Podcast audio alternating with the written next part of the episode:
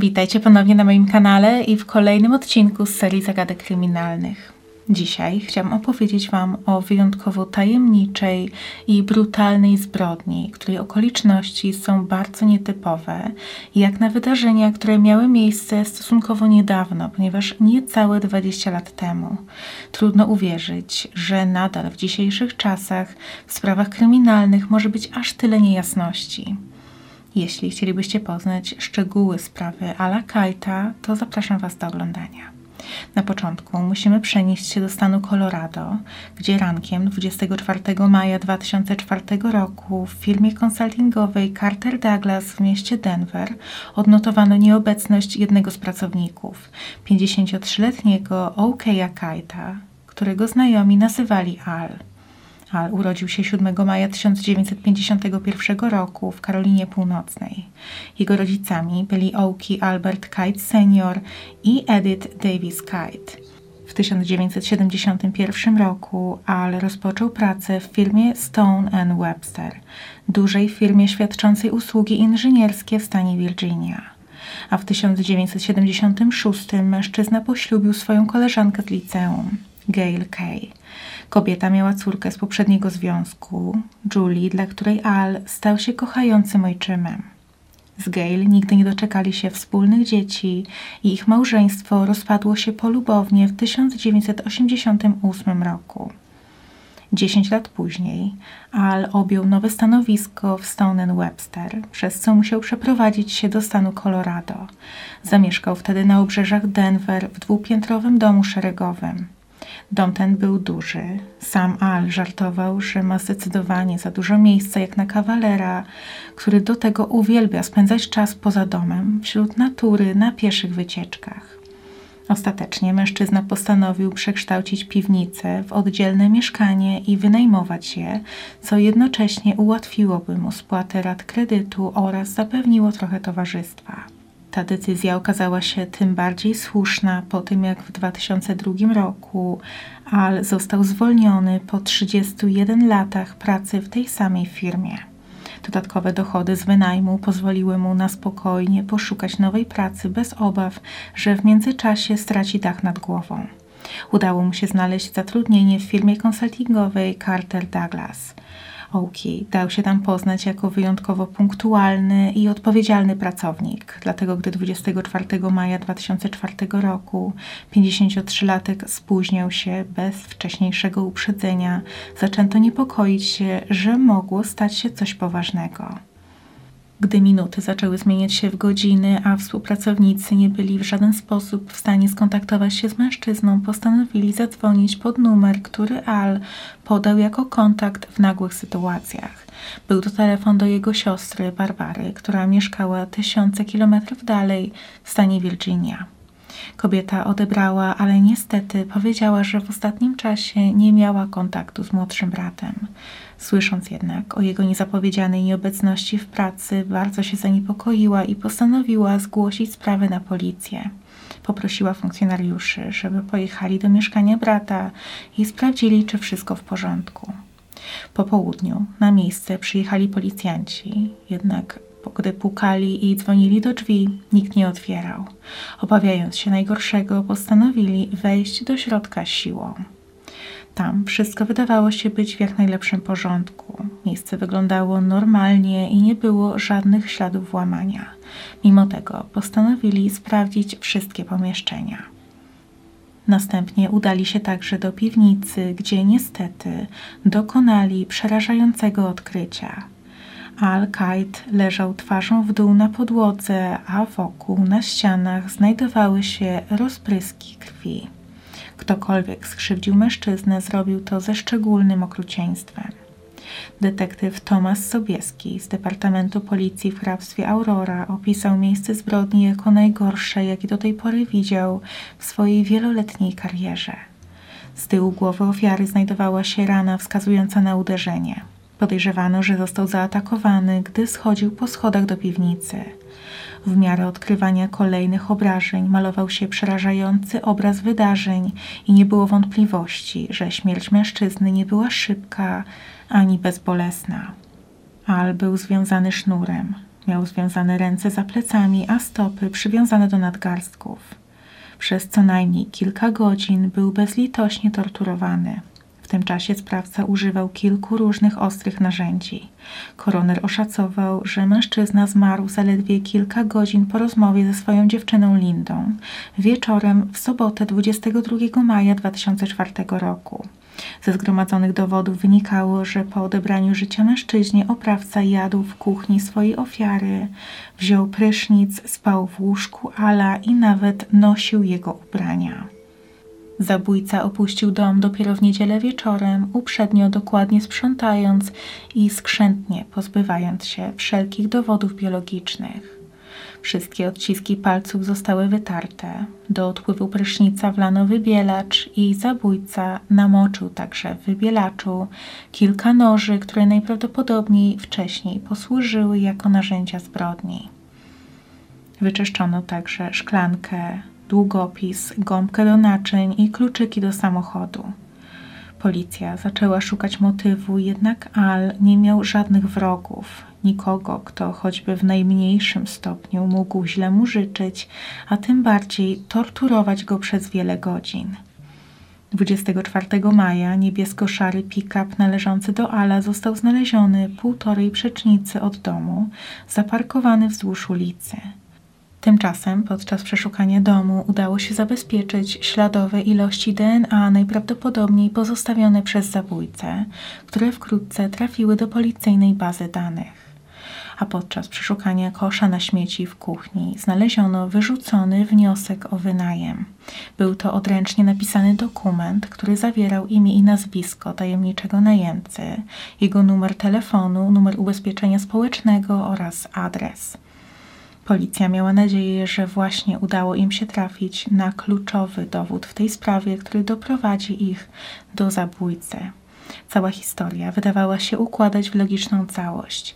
Partnerka ofiary, Linda Angelopoulos, zeznała, że poprzedni lokator Ala wyprowadził się w maju 2004 roku i jej partner zaczął szukać nowego najemcy. Umieścił ogłoszenie w lokalnych gazetach i otrzymał kilka odpowiedzi.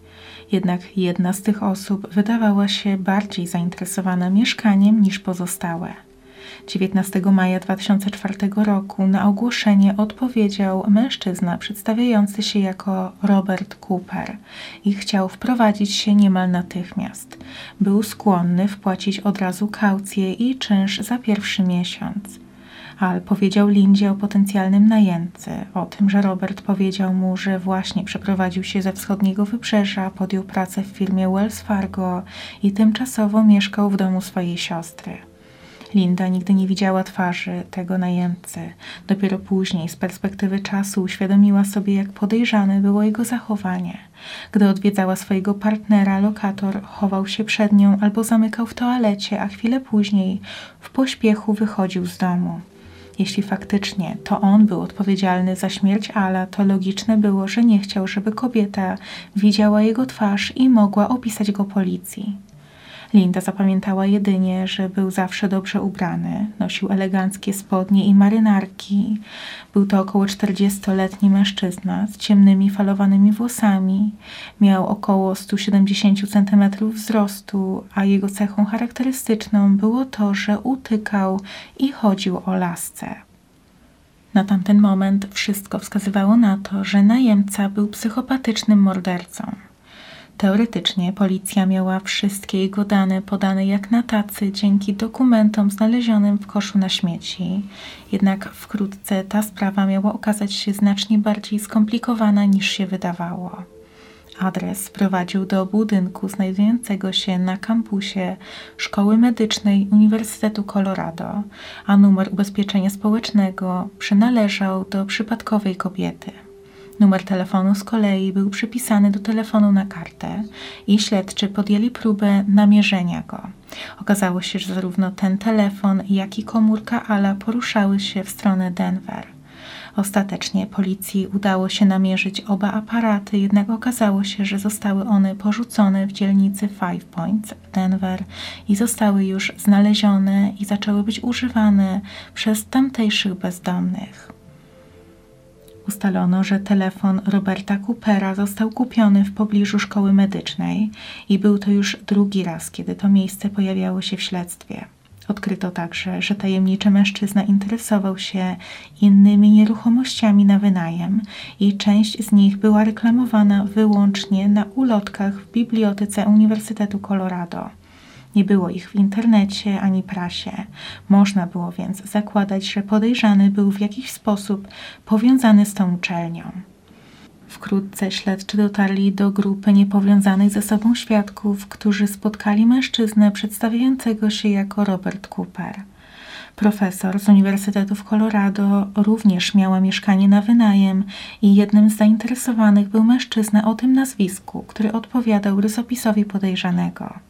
Kobieta spotkała się z nim i zwróciła wtedy uwagę, że miał mocny akcent. Jej zdaniem brzmiał na rumuński i zapamiętała, że nie utykał ani nie chodził o lasce co najmniej trzech różnych wynajmujących pamiętało spotkania z tym tajemniczym mężczyzną, jednak za każdym razem miał on inne cechy charakterystyczne, różne akcenty, maniery, sposoby poruszania się, jedynie wygląd fizyczny i fałszywe nazwisko pozostawały takie same. Wyglądało na to, że mężczyzna odgrywał różne role, żeby nie zostać namierzony przez policję i właśnie w ten sposób poszukiwał swojej ofiary. Kilku z sąsiadów Ala widziało tego tajemniczego mężczyznę kręcącego się w okolicy i jedna z kobiet zeznała, że najpierw widziała go pod domem Ala, a następnie, gdy później spotkała go na szlaku spacerowym, to ten mężczyzna już nie utykał. W sobotę 22 maja Al odwiózł swoją partnerkę Lindę na lotnisko, ponieważ miała wyjechać na tygodniową wycieczkę. Około 15.30, gdy wylądowała na miejscu, zadzwoniła do partnera. Podczas tej rozmowy Al wydawał się być w bardzo dobrym nastroju, jednak miała to być ostatnia rozmowa, którą odbył z kimkolwiek ze swoich bliskich. Z historii transakcji jego kart płatniczych wynikało, że były one używane jeszcze po jego śmierci. Śledczym udało się namierzyć bankomat w pobliżu firmy Wells Fargo, w którym użyto karty. Bankomat ten miał wbudowaną kamerę, która nagrała tajemniczego mężczyznę. Zabójca podjechał pick-upem ofiary i wypłacił gotówkę, ale niestety twarz miał zakrytą maską narciarską.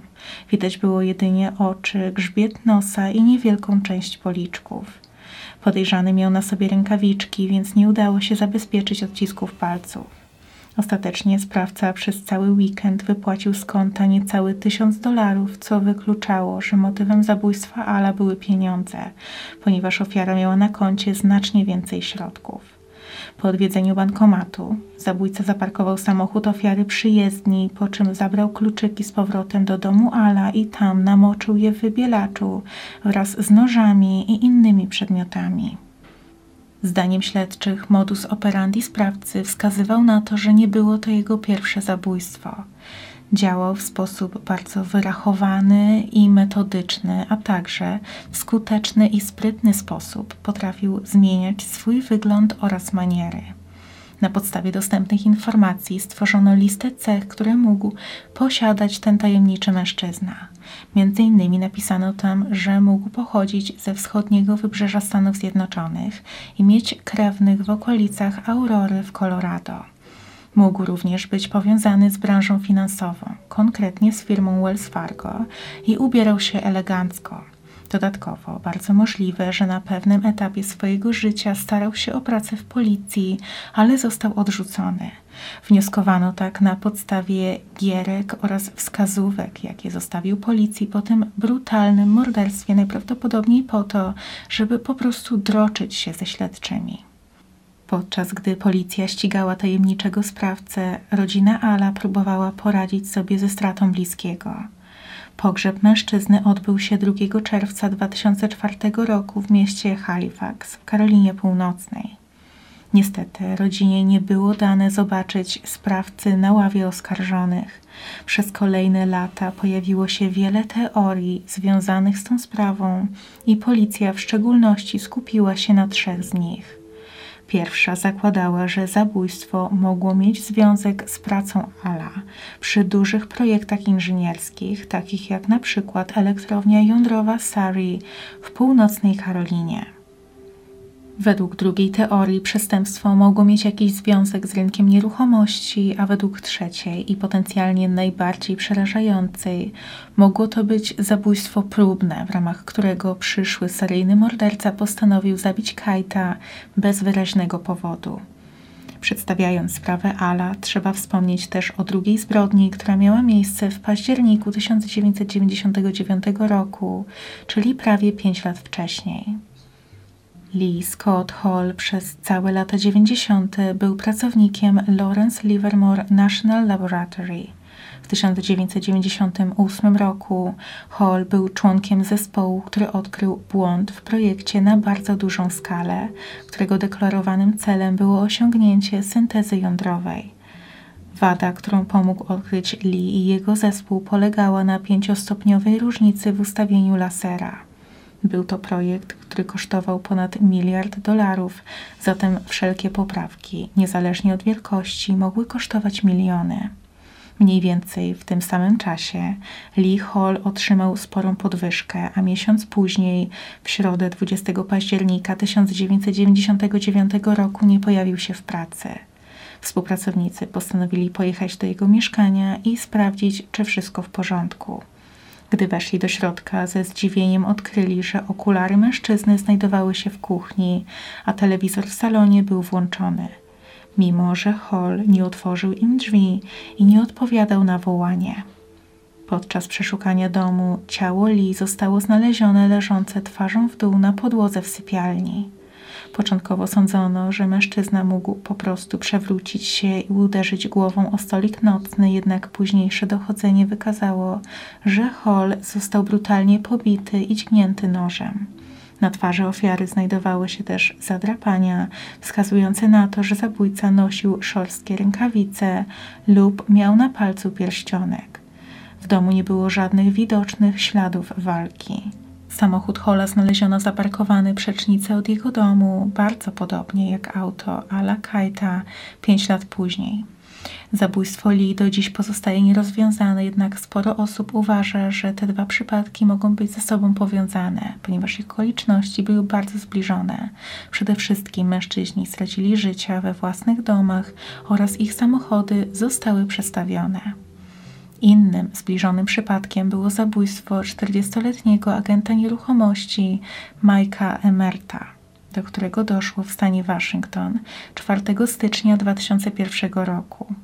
Tego dnia Mike umówił się na spotkanie z potencjalnym klientem i pojechali razem zobaczyć nieruchomość na przedmieściach Woodinville. Tam Emert został brutalnie pobity i dźgnięty nożem przez nieznajomego napastnika. Zarówno w przypadku morderstwa Ala Kajta, jak i Majka Emerta, mężczyzna, z którym mieli do czynienia, został opisany jako człowiek po czterdziestce, który utykał i dzierżył laskę. W obu przypadkach ofiary zostały uderzone od tyłu, a następnie brutalnie pobite i zadźgane nożem. Następnie zabójca przystąpił do dokładnego usunięcia prawie wszystkich śladów z miejsca zbrodni. Oba te morderstwa wydawały się być metodycznie zaplanowane, a zabójcom udało się uniknąć zauważenia przez naocznych świadków. Mimo tak wielu podobieństw, pracujący nad sprawą detektyw Tomasz Sobieski stwierdził, że ma mocne podstawy sądzić, że przestępstwa te jednak nie są ze sobą powiązane. Al-Kaid wydawał się być przypadkową ofiarą. Z natury był bardzo sympatyczny i ufny, dlatego mógł zostać uznany za łatwy cel przez psychopatycznego mordercę czekającego na nadarzającą się okazję. Wiadomo, że w dni poprzedzające zabójstwo Robert Cooper odpowiadał na różne oferty wynajmu mieszkań i domów i zapewne zdecydował się zamordować Ala, ponieważ ten mieszkał sam, a jego partnerka wyjechała na kilka dni. Był to więc odpowiedni moment na dokonanie tego ataku. Jednym z podejrzanych w tej sprawie był Izrael Kis, seryjny morderca, który podróżował po kraju, popełniając ohydne morderstwa i inne przestępstwa. Był także złodziejem, włamywaczem, podpalaczem, porywaczem, gwałcicielem oraz nekrofilem. i w okresie zaledwie 9 miesięcy, między czerwcem 2011 roku a lutym 2012, odebrał życie minimum 11 osobom.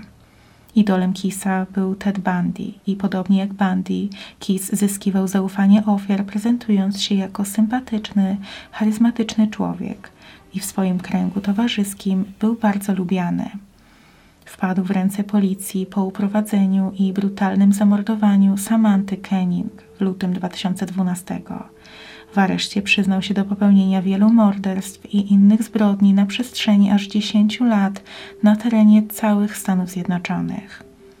Wszystkie jego zbrodnie były przypadkowe, nie było w nich jasnego motywu i Kis często stosował przebrania, żeby wprowadzać śledczych w błąd. I to właśnie ze względu na ten szczegół zaczęto zastanawiać się, czy mógł stać za morderstwem Ala Kajta. Dodatkowo był on fizycznie podobny do tajemniczego mężczyzny widzianego na nagraniach, choć nigdy nie udałoby się w stu procentach potwierdzić, czy to faktycznie był on, ponieważ Robert Cooper nie pokazał na nich swojej twarzy. Ostatecznie Izrael popełnił samobójstwo w areszcie śledczym w grudniu 2012 roku, zanim można było przesłuchać go w sprawie zabójstwa z 2004. Większość swoich tajemnic zabrał ze sobą do grobu, łącznie z tą. W grudniu 2017 roku policja wykorzystała materiał genetyczny znaleziony na miejscu zabójstwa Ala, aby spróbować poznać cechy fizyczne jego oprawcy dzięki metodzie fenotypowania DNA. Obraz ten został stworzony przez Parabon Nanolabs z siedzibą w Virginii. Tchnęło to nowe życie w sprawę, która pozostawała nierozstrzygnięta przez ponad 13 lat, ale niestety na ten moment, mimo wysiłków śledczych, nie udało się poznać prawdziwej tożsamości sprawcy i sprawa zabójstwa Ala Kajta pozostaje nierozwiązana. I to jest już koniec tej wyjątkowo tajemniczej i okrutnej sprawy. Niestety w tym przypadku sprawiedliwości jeszcze nie stało się zadość, choć możemy mieć nadzieję, że to kiedyś nastąpi komentarzach podzielcie się proszę swoimi przemyśleniami na temat tej historii. I jeśli macie propozycje, o jakich innych sprawach mogłabym powiedzieć w kolejnych odcinkach z tej serii albo miniserii o sektach, to również napiszcie to w komentarzach albo wiadomościach na Instagramie. A teraz bardzo dziękuję Wam za oglądanie i do usłyszenia niedługo. Cześć.